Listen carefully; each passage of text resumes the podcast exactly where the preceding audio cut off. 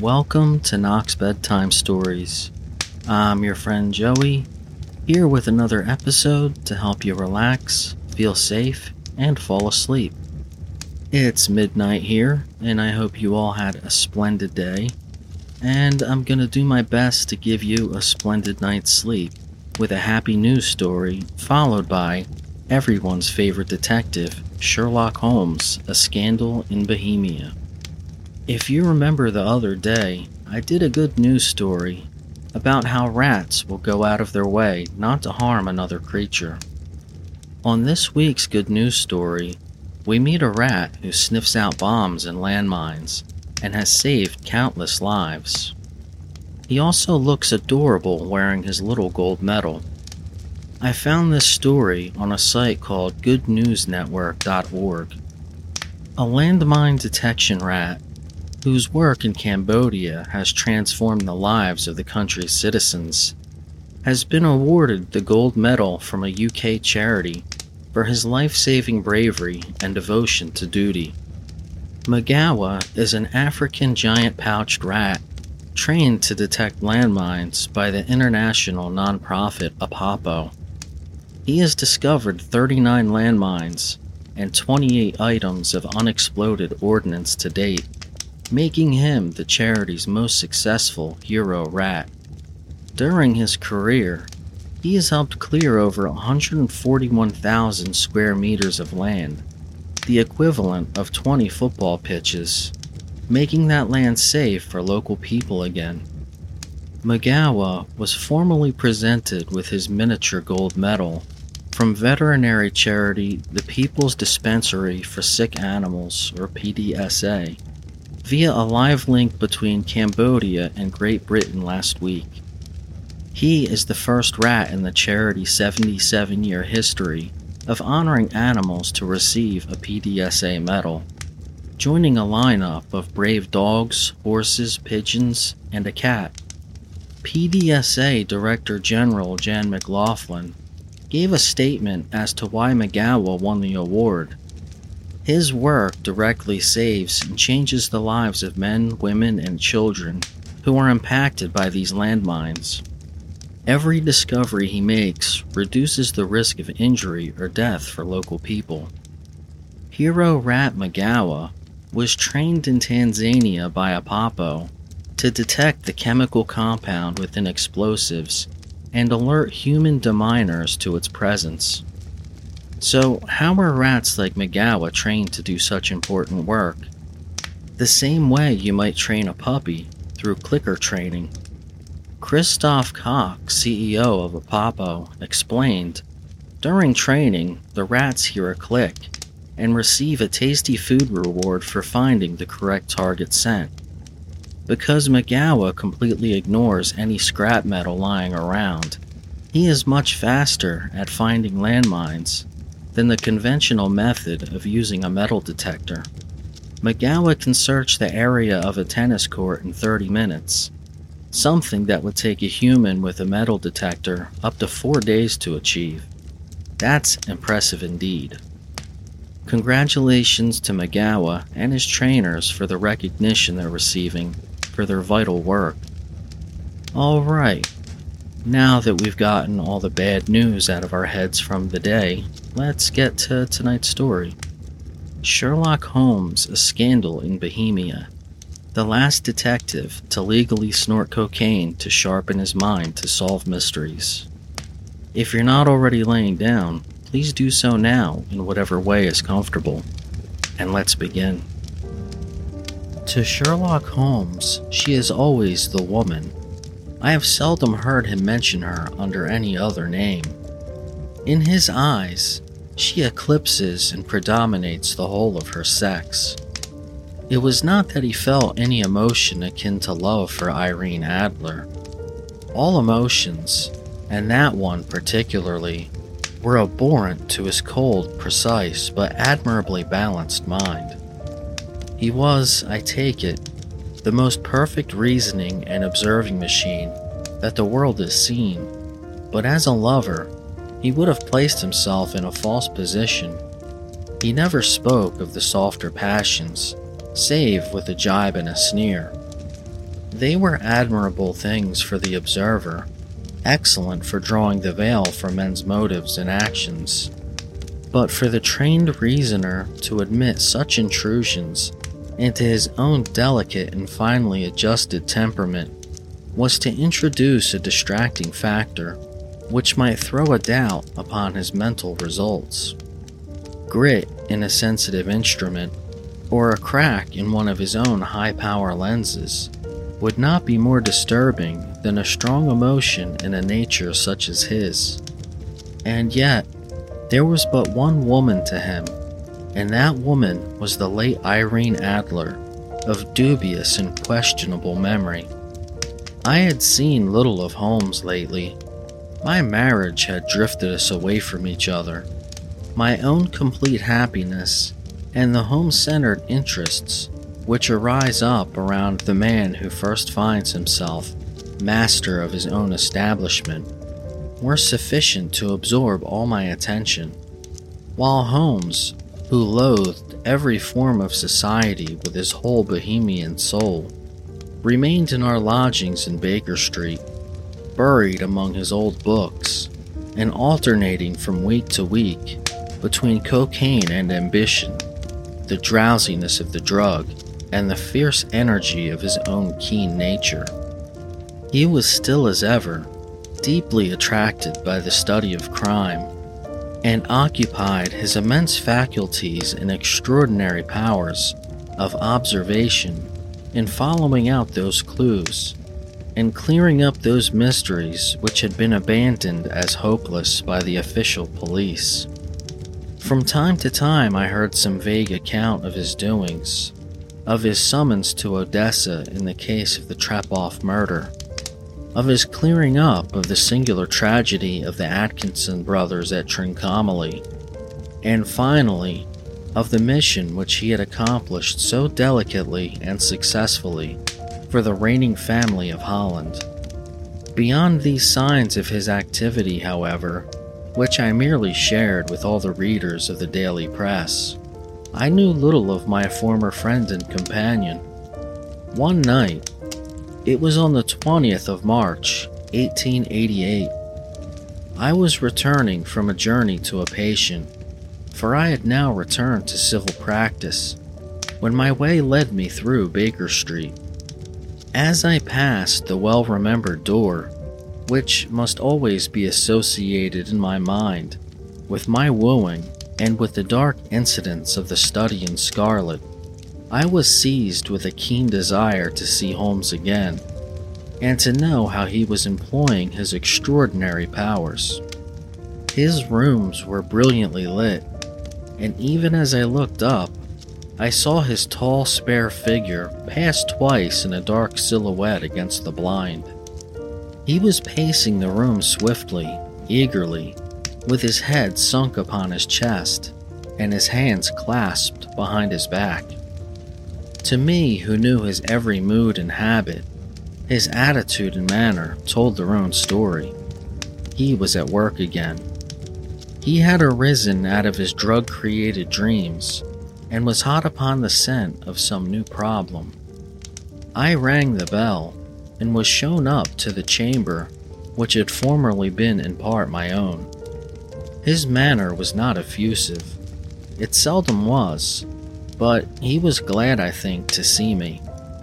With hardly a word spoken, but with a kindly eye, he waved me to an armchair threw across his case of cigars and indicated a spirit case and a gasogene in the corner.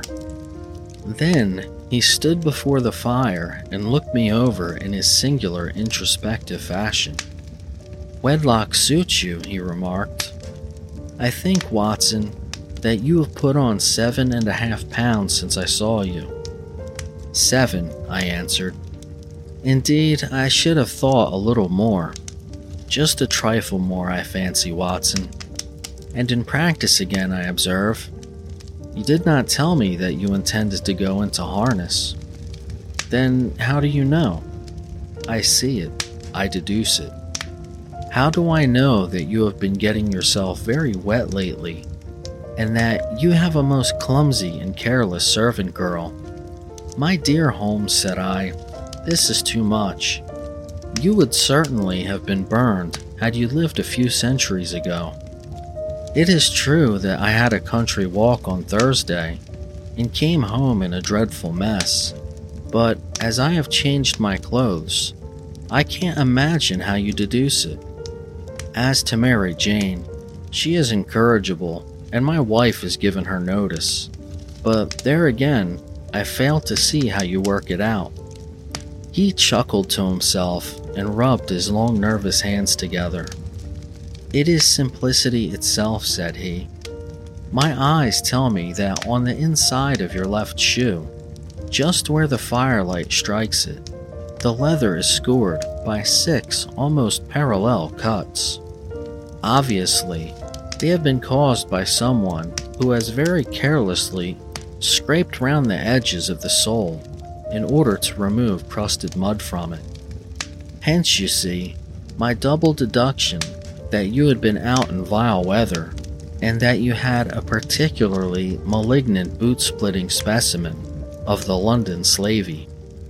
As to your practice, if a gentleman walks into my room smelling of iodoform, with a black mark of nitrate of silver upon his right forefinger, and a bulge on the right side of his top hat to show where he has secreted his stethoscope, I must be dull indeed if I do not pronounce him to be an active member of the medical profession. I could not help laughing at the ease with which he explained his process of deduction. When I hear you give your reasons, I remarked, the thing always appears to me to be so ridiculously simple that I could easily do it myself, though at each successive instance of your reasoning, I am baffled until you explain your process. And yet, I believe that my eyes are as good as yours. Quite so, he answered, lighting a cigarette and throwing himself down into an armchair. You see, but you do not observe. The distinction is clear. For example, you have frequently seen the steps which lead up from the hall to this room. Frequently. How often? Well, some hundreds of times. Then how many are there? How many? I don't know. Quite so you have not observed, and yet you have seen. That is just my point. Now, I know that there are 17 steps because I have both seen and observed. By the way, since you are interested in these little problems, and since you are good enough to chronicle one or two of my trifling experiences, you may be interested in this. He threw over a sheet of thick pink tinted notepaper which had been lying open upon the table. It came by the last post, said he. Read it aloud. The note was undated and without either signature or address. There will call upon you tonight at a quarter to eight o'clock, it said, a gentleman who desires to consult you upon a matter of the very deepest moment. Your recent services to one of the royal houses of Europe have shown that you are one who may safely be trusted with matters which are of an importance which can hardly be exaggerated. This account of you we have from all quarters received. Be in your chamber then at that hour, and do not take it amiss if your visitor wear a mask. This is indeed a mystery, I remarked. What do you imagine that it means? I have no data yet, it is a capital mistake to theorize before one has data. Insensibly, one begins to twist facts to suit theories, instead of theories to suit facts. But the note itself, what do you deduce from it? I carefully examined the writing and the paper upon which it was written. The man who wrote it was presumably well to do, I remarked endeavoring to imitate my companion's successes. Such paper could not be bought under half a crown a packet. It is peculiarly strong and stiff. Peculiar, that is the very word, said Holmes. It is not an English paper at all. Hold it up to the light. I did so and saw a large E with a small g, a P, and a large G with a small t woven into the texture of the paper. What do you make of that? asked Holmes. The name of the maker, no doubt, or his monogram, rather. Not at all. The G with the T stands for Gesellschaft, which is the German for company. It is a customary contraction like RCO. P, of course, stands for papier. Now, for the EG, let us glance at our Continental Gazetteer. He took down a heavy brown volume from his shelves. Eglow, Eglonitz, here we are, Egria.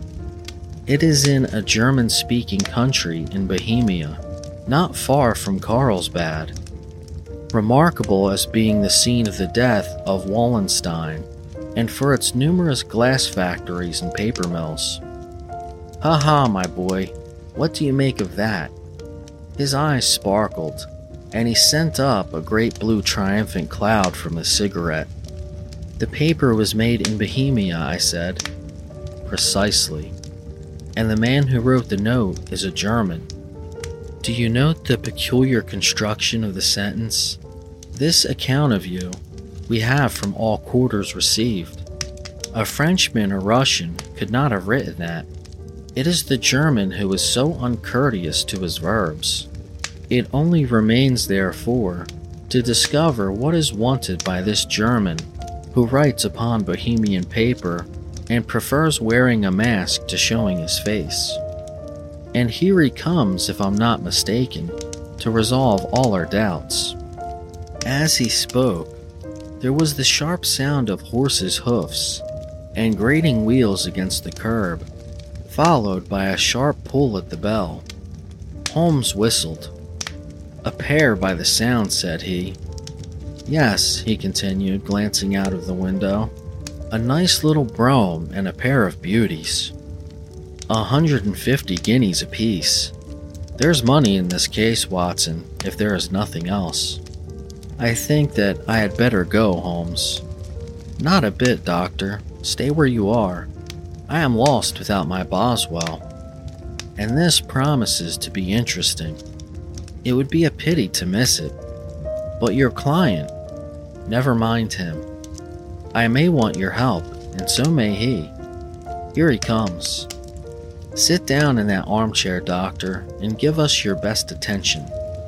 A slow and heavy step, which had been heard upon the stairs and in the passage, paused immediately outside the door. Then there was a loud and authoritative tap. Come in, said Holmes.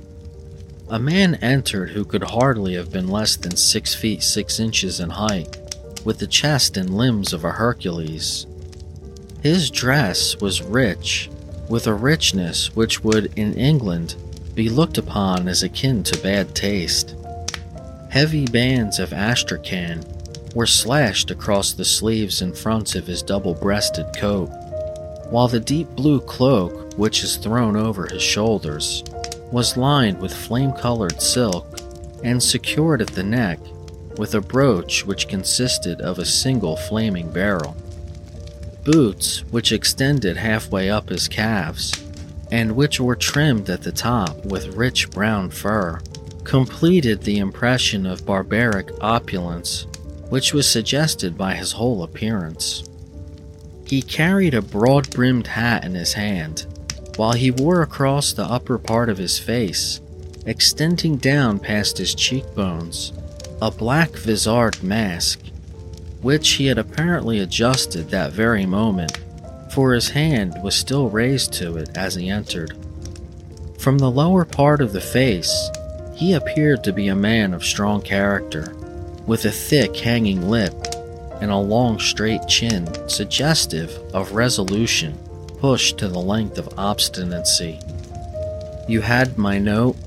he asked with a deep, harsh voice and a strongly marked German accent. I told you that I would call.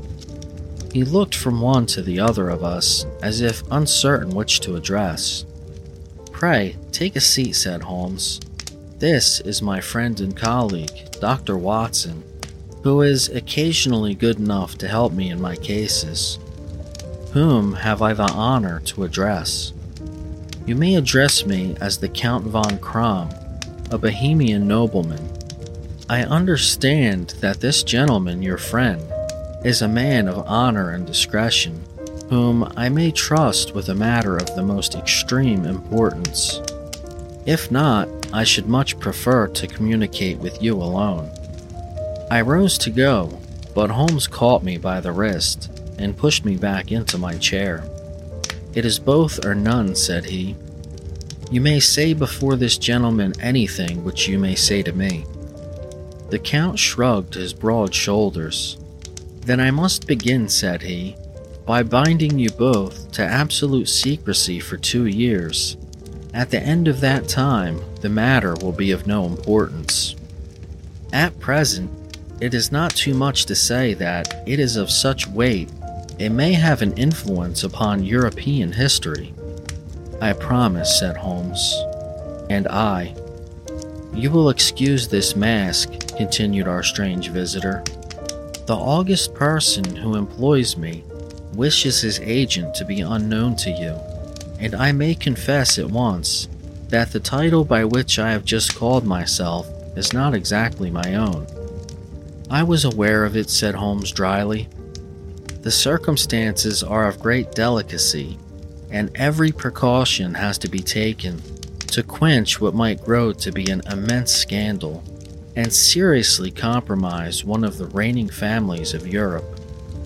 To speak plainly, the matter implicates the great house of Ormstein, hereditary kings of Bohemia. I was also aware of that, murmured Holmes, settling himself down in his armchair and closing his eyes. Our visitor glanced with some apparent surprise at the languid, lounging figure of the man who had been no doubt depicted to him as the most incisive reasoner and most energetic agent in Europe. Holmes slowly reopened his eyes and looked impatiently at his gigantic client. If your majesty would condescend to state your case, he remarked, I should be better able to advise you. The man sprang from his chair and paced up and down the room in uncontrollable agitation. Then, with a gesture of desperation, he tore the mask from his face and hurled it upon the ground. You are right, he cried. I am the king. Why should I attempt to conceal it? Why indeed? murmured Holmes. Your Majesty had not spoken before I was aware that I was addressing Wilhelm Gottsreich Sigismund von Ormstein, Grand Duke of Cassel-Felstein and hereditary King of Bohemia. But you can understand, said our strange visitor, sitting down once more and passing his hand over his high white forehead. You can understand that I am not accustomed to doing such business in my own person. Yet the matter was so delicate that I could not confide it to an agent without putting myself in his power. I have come incognito from Prague for the purpose of consulting you. Then pray consult, said Holmes, shutting his eyes once more. The facts are briefly these. Some five years ago, during a lengthy visit to Warsaw, I made the acquaintance of the well known adventuress Irene Adler. The name is no doubt familiar to you. Kindly look her up in my index, Doctor, murmured Holmes without opening his eyes. For many years, he had adopted a system of docketing all paragraphs concerning men and things, so that it was difficult to name a subject or a person on which he could not at once furnish information. In this case, I found her biography sandwiched in between that of a Hebrew rabbi and that of a staff commander who had written a monograph upon the deep sea fishes. Let me see, said Holmes. Hmm. Born in New Jersey in the year 1858, Contralto Ham La Scala Ham prima donna Imperial Opera of Warsaw, yes. Retired from operatic stage. Ah, living in London, quite so. Your Majesty, as I understand, became entangled with this young person, wrote her some compromising letters, and is now desirous of getting those letters back. Precisely so. But how? Was there a secret marriage? None. No legal papers or certificates? None. Then I fail to follow, Your Majesty. If this young person should produce her letters for blackmailing or other purposes, how is she to prove their authenticity? There is the writing. Poo poo forgery. My favorite notepaper. Stolen. My own seal. Imitated. My photograph. Bought. We were both in the photograph. Oh dear, that is very bad. Your Majesty has indeed committed an indiscretion. I was mad, insane. You have compromised yourself seriously. I was only Crown Prince then. I was young. I am but 30 now. It must be recovered. We have tried and failed. Your Majesty must pay. It must be bought. She will not sell. Stolen then. Five attempts have been made. Twice, burglars in my pay ransacked her house. Once, we diverted her luggage when she traveled. Twice, she has been waylaid. There has been no result. No sign of it? Absolutely none. Holmes laughed. It is quite a pretty little problem, said he. But a very serious one to me, returned the king reproachfully. Very indeed. And what does she propose to do with the photograph? To ruin me. But how? I am about to be married. So I have heard. To Clotilda Lothman von Saxe Meiningen, second daughter of the King of Scandinavia. You may know the strict principles of her family she is herself the very soul of delicacy. A shadow of doubt as to my conduct would bring the matter to an end. And Irene Adler threatens to send them the photograph. And she will do it. I know that she will do it. You do not know her, but she has a soul of steel. She has the face of the most beautiful of women and the mind of the most resolute of men. Rather than I marry another woman, there are no lengths to which she would not go. None. You are sure that she has not sent it yet? I am sure. And why?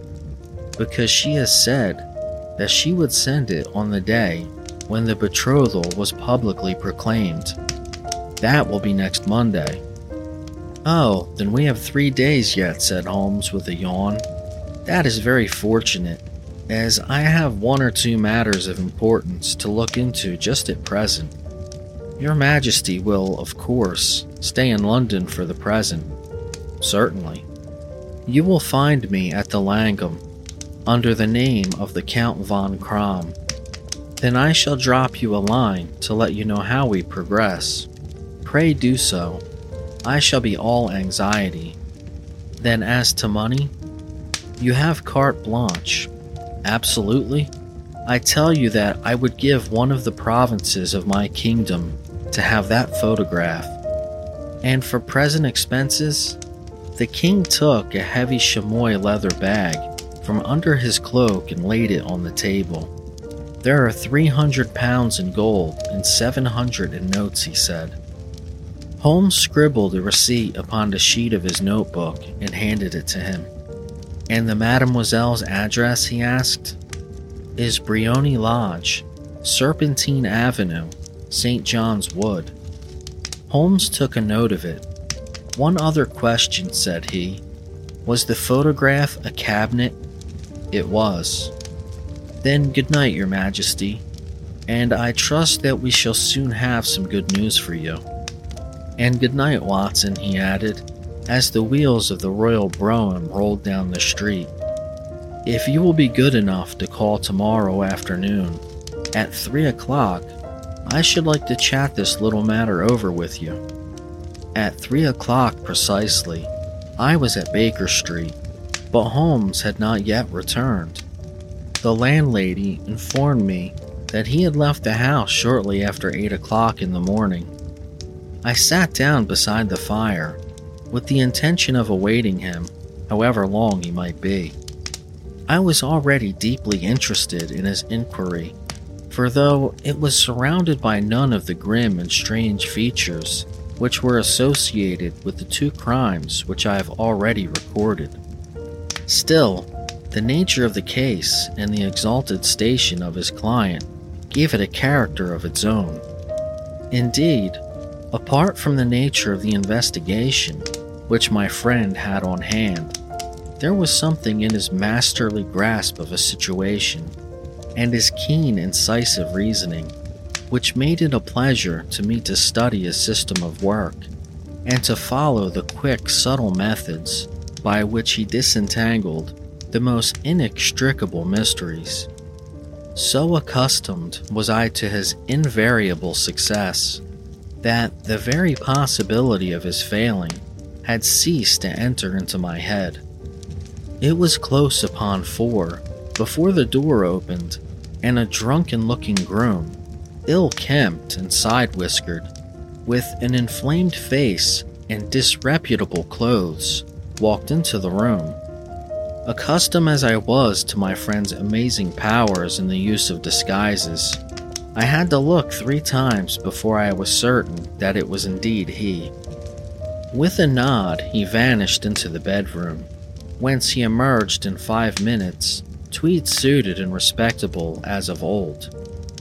Putting his hands into his pockets, he stretched out his legs in front of the fire and laughed heartily for some minutes. Well, really, he cried, and then he choked and laughed again until he was obliged to lie back limp and helpless in the chair. What is it? It's quite too funny. I am sure you could never guess how I employed my morning, or what I ended by doing. I can't imagine.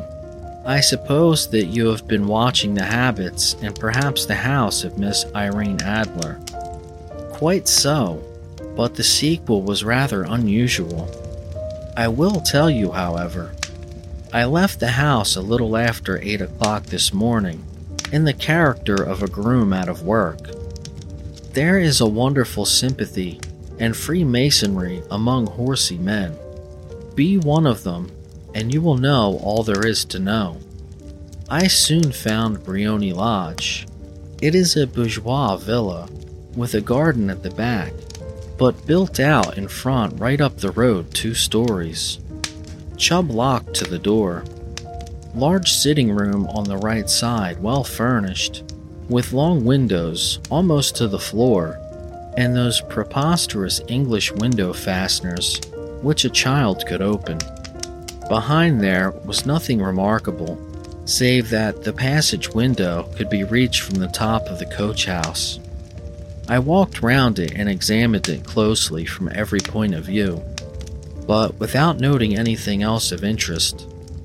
I then lounged down the street and found, as I expected, that there was a mews in a lane which runs down by one wall of the garden. I lent the ostlers a hand in rubbing down their horses, and received in exchange two pence, a glass of half and half, two fills of shag tobacco, and as much information as I could desire about Miss Adler, to say nothing of half a dozen other people in the neighborhood in whom I was not in the least interested, but whose biographies I was compelled to listen to. And what of Irene Adler? I asked. Oh, she has turned all the men's heads down in that part, she is the daintiest thing under a bonnet on this planet, so say the Serpentine Mews to a man. She lives quietly, sings at concerts, drives out at 5 every day, and returns at 7 sharp for dinner. Seldom goes out at other times, except when she sings. Has only one male visitor, but a good deal of him. He is dark, handsome, and dashing, never calls less than once a day, and often twice. He is a Mr. Godfrey Norton of the Inner Temple. See the advantages of a cabman as a confidant? They had driven him home a dozen times from Serpentine Mews and knew all about him. When I had listened to all they had to tell, I began to walk up and down near Briony Lodge once more, and to think over my plan of campaign. This Godfrey Norton was evidently an important factor in the matter. He was a lawyer. That sounded ominous. What was the relation between them? And what was the object of his repeated visits? Was she his client, his friend, or his mistress? If the former, she had probably transferred the photograph to his keeping. If the latter, it was less likely. On the issue of this question depended on whether I should continue my work at Briony Lodge or turn my attention to the gentleman's chambers in the temple. It was a delicate point, and it widened the field of my inquiry. I fear that I bore you with these details, but I have to let you see my little difficulties if you are to understand the situation. I am following you closely, I answered. I was still balancing the matter in my mind when a hansom cab drove up to Briony Lodge and a gentleman sprang out. He was a remarkably handsome man, dark, aquiline, and mustached, evidently the man of whom I had heard. He appeared to be in a great hurry, shouted to the cabman to wait, and brushed past the maid who opened the door with the air of a man who was thoroughly at home. He was in the house about half an hour, and I could catch glimpses of him in the windows of the sitting room, pacing up and down, talking excitedly, and waving his arms. Of her, I could see nothing. Presently, he emerged looking even more flurried than before. As he stepped up to the cab, he pulled a gold watch from his pocket and looked at it earnestly. Drive like the devil, he shouted. First to Gross and Hankey's in Regent Street, and then to the Church of St. Monica in the Edgware Road. Half a guinea if you do it in 20 minutes. Away they went, and I was just wondering whether I should do well to follow them when up the lane came a neat little landau, the coachman with his coat only half buttoned and his tie under his ear, while all the tags of his harness were sticking out of the buckles. It hadn't pulled up before she shot out of the hall door and into it. I only caught a glimpse of her at the moment, but she was a lovely woman with a face that a man might die for. The Church of St. Monica, John, she cried, and half a sovereign if you reach it in 20 minutes. This was quite good to lose, Watson. I was just balancing whether I should run for it or whether I should perch behind her landau when a cab came through the street. The driver looked twice at such a shabby fare, but I jumped in before he could object. The Church of St. Monica, said I, and a half sovereign if you reach it in 20 minutes. It was 25 minutes to 12, and of course it was clear enough what was in the wind. My cabby drove fast. I don't think I ever drove faster, but the others were there before us. The cab and the landau, with their steaming horses, were in front of the door when I arrived. I paid the man and I hurried into the church. There was not a soul there, save the two whom I had followed and a surpliced clergyman, who seemed to be expostulating with them. They were all three standing in a knot in front of the altar. I lounged up the side aisle like any other idler who has dropped into a church. Suddenly, to my surprise, the three at the altar faced round to me, and Godfrey Norton came running as hard as he could towards me. Thank God, he cried. You'll do. Come, come. What then? I asked. Come, man, come. Only three minutes, or it won't be legal. I was half dragged up to the altar, and before I knew where I was, I found myself mumbling responses which were whispered in my ear and vouching for things of which I knew nothing, and generally assisting in the secure tying up of Irene Adler, spinster, to Godfrey Norton, bachelor. It was all done in an instant, and there was the gentleman thanking me on the one side, and the lady on the other, while the clergyman beamed on me in front. It was the most preposterous position in which I ever found myself in my life, and it was the thought of it that started me laughing just now. It seems that there had been some informality about their license, that the clergyman absolutely refused to marry them without a witness of some sort, and that my lucky appearance saved the bridegroom from having to sally out into the streets in search of a best man.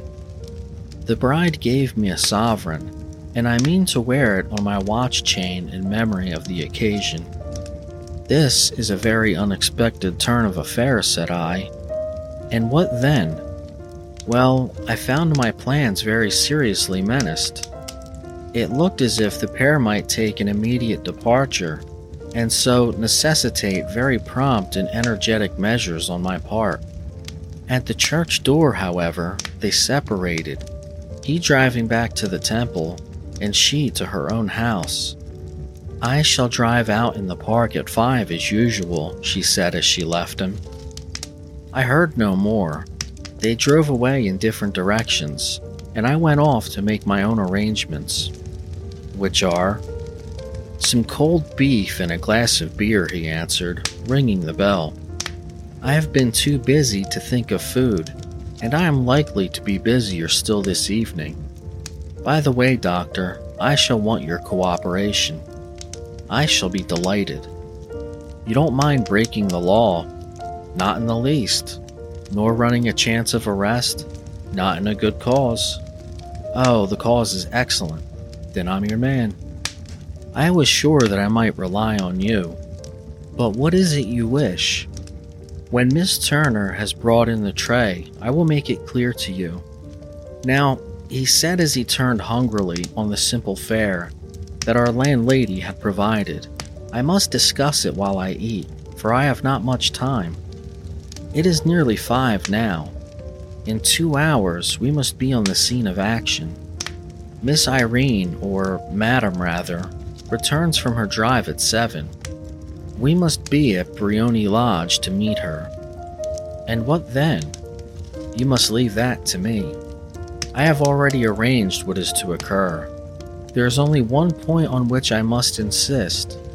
You must not interfere, come what may. You understand? I am to be neutral, to do nothing whatever. There will probably be some small unpleasantness. Do not join in it. It will end in my being conveyed into the house. Four or five minutes afterwards, the sitting room window will open. You are at the station yourself, close to that open window. Yes. You are to watch me, for I will be visible to you. Yes. And when I raise my hand so, you will throw into the room what I give you to throw, and will at the same time raise the cry of fire. You quite follow me? Entirely. It is nothing very formidable, he said, taking a long cigar shaped roll from his pocket. It is an ordinary plumber's smoke rocket, fitted with a cap at either end to make it self lighting. Your task is confined to that. When you raise your cry of fire, it will be taken up by quite a number of people. You may then walk to the end of the street, and I will rejoin you in 10 minutes. I hope that I have made myself clear. I am to remain neutral, to get near the window, to watch you, and at the signal to throw in this object, then to raise the cry of fire, and to wait you at the corner of the street. Precisely then you may entirely rely on me. That is excellent. I think perhaps it is almost time that I prepare for the new role I have to play. He disappeared into his bedroom and returned in a few minutes in the character of an amiable and simple minded nonconformist clergyman. His broad black hat, his baggy trousers, his white tie, his sympathetic smile, and general look of peering and benevolent curiosity were such as Mr. John Hare alone could have equaled. It was not merely that Holmes changed his costume. His expression, his manner, his very soul seemed to vary with every fresh part that he assumed. The stage lost a fine actor even as science lost an acute reasoner when he became a specialist in crime. It was a quarter past six when we left Baker Street, and it still wanted 10 minutes to the hour when we found ourselves in Serpentine Avenue. It was already dusk, and the lamps were just being lighted as we paced up and down in front of Briony Lodge, waiting for the coming of its occupant. The house was just as I had pictured it, from Sherlock Holmes's succinct description, but the locality appeared to be less private than I expected. On the contrary, for a small street in a quiet neighborhood, it was remarkably animated. There was a group of shabbily dressed men smoking and laughing in a corner, a scissors grinder with his wheel, two guardsmen who were flirting with a nurse girl, and several well dressed young men who were lounging up and down with cigars in their mouths. You see, remarked Holmes, as we paced to and fro in front of the house, this marriage rather simplifies matters. The photograph becomes a double edged weapon now. The chances are that she would be as averse to its being seen by Mr. Godfrey Norton as our client is to its coming to the eyes of his princess. Now, the question is where are we to find the photograph? Where indeed? It is most unlikely that she carries it about with her. It is cabinet size, too large for easy concealment about a woman's dress. She knows that the king is capable of having her waylaid and searched. Two attempts of the sort have already been made, we may take it then that she does not carry it about with her. Where then? Her banker or her lawyer? There is that double possibility, but I am inclined to think neither. Women are naturally secretive, and they like to do their own secreting. Why should she hand it over to anyone else? She could trust her own guardianship but she could not tell what indirect or political influence might be brought to bear upon a businessman. Besides, remember that she has resolved to use it within a few days. It must be where she can lay her hands upon it. It must be in her house. But it has twice been burgled. Psh! They didn't know how to look. But how will you look? I will not look. What then? I will get her to show me. But she will refuse. She will not be able to. But I hear the rumble of wheels. It is her carriage. Now carry out my orders to the letter. As he spoke, the gleam of the sidelights of a carriage came round the curve of the avenue. It was a smart little landau which rattled up to the door of Briony Lodge. As it pulled up, one of the loafing men at the corner dashed forward to open the door in the hope of earning a copper, but was elbowed away by another loafer who had rushed up with the same intention. A fierce quarrel broke out, which was increased by the two guardsmen who took sides with one of the loungers and by the scissors grinder who was equally hot upon the other side. A blow was struck, and in an instant the lady, who had stepped from her carriage, was the center of a little knot of flushed and struggling men who struck savagely at each other with their fists and sticks. Holmes dashed into the crowd to protect the lady, but just as he reached her, he gave a cry and dropped to the ground, with the blood running freely down his face. At his fall, the guardsmen took to their heels in one direction and the loungers in the other, while a number of other better dressed people, who had watched the scuffle without taking part in it, crowded in to help the lady and to attend to the injured man. Irene Adler, as I will still call her, had hurried up the steps, but she stood at the top with her superb figure outlined against the lights of the hall, looking back into the street. Is the poor gentleman much hurt? she asked.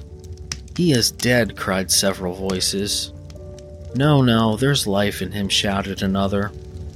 But he'll be gone before you can get him to a hospital. He's a brave fellow, said a woman. They would have had the lady's purse and watch if it hadn't been for him. They were a gang, and a rough one, too. Ah, he's breathing now. He can't lie in the street. May we bring him in, ma'am? Surely. Bring him into the sitting room. There is a comfortable sofa. This way, please. Slowly and solemnly, he was borne into Briony Lodge and laid out in the principal room, while I still observed the proceedings from my post by the window. The lamps had been lit, but the blinds had not been drawn, so that I could see Holmes as he lay upon the couch. I do not know whether he was seized with compunction at that moment, for the party was playing, but I know that I never felt more heartily ashamed of myself in my life than when I saw the beautiful creature against whom I was conspiring, or the grace and kindliness with which she waited upon the injured man. And yet, it would be the blackest treachery to Holmes to draw back now from the part which he had entrusted to me. I hardened my heart, and I took the smoke rocket from under my ulster. After all, I thought, we're not injuring her. We are but preventing her from injuring another. Holmes had sat up upon the couch, and I saw him motion like a man who is in need of air. A maid rushed across and threw open the window. At the same instant, I saw him raise his hand, and at the signal, I tossed my rocket into the room with a cry of fire. The word was no sooner out of my mouth than that whole crowd of spectators, well dressed and ill gentlemen, ostlers, and servant maids, joined in a general shriek of fire. Thick clouds of smoke curled through the room and out at the open window. I caught a glimpse of rushing figures, and a moment later the voice of Holmes from within assuring them that it was a false alarm. Slipping through the shouting crowd, I made my way to the corner of the street, and in ten minutes was rejoiced to find my friend's arm in mine and to get away from the scene of uproar. He walked swiftly and in silence for some few minutes until we had turned down one of the quiet streets which leads towards the Edgware Road. You did it very nicely, Doctor, he remarked. Nothing could have been better. It is all right. You have the photograph? I know where it is. And how did you find out? She showed me as I told you she would. I am still in the dark. I do not wish to make a mystery, said he, laughing. The matter was perfectly simple. You, of course, saw that everyone in the street was an accomplice. They were all engaged for the evening. I guessed as much. Then, when the row broke out, I had a little moist red paint in the palm of my hand. I rushed forward, fell down, clapped my hand to my face, and became a piteous spectacle. It is an old trick. That also I could fathom. Then they carried me in. She was bound to have me in. What else could she do? And into her sitting room, which was the very room which I suspected. It lay between that and her bedroom, and I was determined to see which. They laid me on a couch. I motioned for air. They were compelled to open the window, and you had your chance. How did that help you? It was all important. When a woman thinks that her house is on fire, her instinct is at once to rush to the thing which she values most. It is a perfectly overpowering impulse, and I have more than once taken advantage of it. In the case of the Darlington substitution scandal, it was of use to me, and also in the Arnsworth Castle business. A married woman grabs at her baby, an unmarried one reaches for her jewel box. Now, it was clear to me that Our Lady of today had nothing in the house more precious to her than what we are in quest of. She would rush to secure it. The alarm of the fire was admirably done. The smoke and shouting were enough to shake nerves of steel. She responded beautifully. The photograph is in a recess behind a sliding panel just above the right bell pull. She was there in an instant, and I caught a glimpse of it as she half drew it out. When I cried out that it was a false alarm, she replaced it, glanced at the rocket, rushed from the room, and I've not seen her since. I rose and, making my excuses, escaped from the house. I hesitated whether to attempt to secure the photograph at once, but the coachman had come in, and as he was watching me narrowly, it seemed safer to wait. A little over precipitance may ruin all. And now I asked, Our quest is practically finished. I shall call with the king tomorrow, and with you if you care to come with us. We will be shown into the sitting room to wait for the lady, but it is probable that when she comes, she may find neither us nor the photograph. It might be a satisfaction to His Majesty to regain it with his own hands. And when will you call? At eight in the morning, and she will not be up, so that we shall have a clear field. Besides, we must be prompt, for this marriage may mean a complete change in her life and habits. I must wire to the king without delay. We had reached Baker Street and had stopped at the door. He was searching his pockets for the key when someone passing said, Good night, Mr. Sherlock Holmes. There were several people on the pavement at the time, but the greeting appeared to come from a slim youth in an ulster who had hurried by. I've heard that voice before, said Holmes, staring down the dimly lit street. Now, I wonder who the deuce that could have been. I slept at Baker Street that night, and we were engaged upon our toast and coffee in the morning when the King of Bohemia rushed into the room. You have really got it, he cried, grasping Sherlock Holmes by either shoulder and looking eagerly into his face. Not yet, but you have hopes? I have hopes. Then come. I am all impatience to be gone. We must have a cab. No, my brougham is waiting. Then that will simplify matters. We descended and started off once more for Briony Lodge.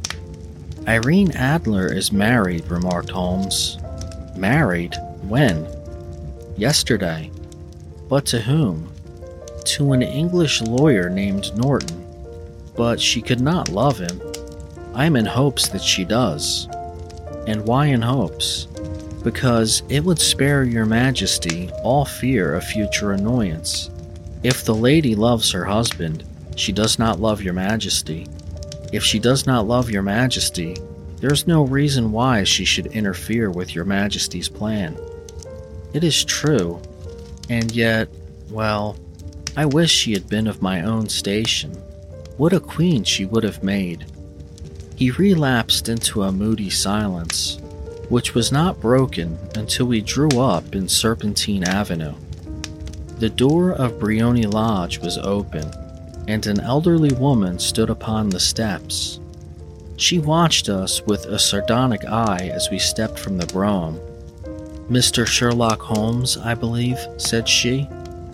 I am Mr. Holmes, answered my companion, looking at her with a questioning and rather startled gaze. Indeed, my mistress told me that you were likely to call. She left this morning with her husband by the 5:15 train from Charing Cross for the continent. What? Sherlock Holmes staggered back white with chagrin and surprise. Do you mean that she has left England? Never to return. And the papers? asked the king hoarsely. all is lost. We shall see. He pushed past the servant and rushed into the drawing room, followed by the king and myself. The furniture was scattered about in every direction, with dismantled shelves and open drawers, as if the lady had hurriedly ransacked them before her flight. Holmes rushed at the bell pull, tore back a small sliding shutter, and plunging in his hand, pulled out a photograph and a letter. The photograph was of Irene Adler herself in evening dress.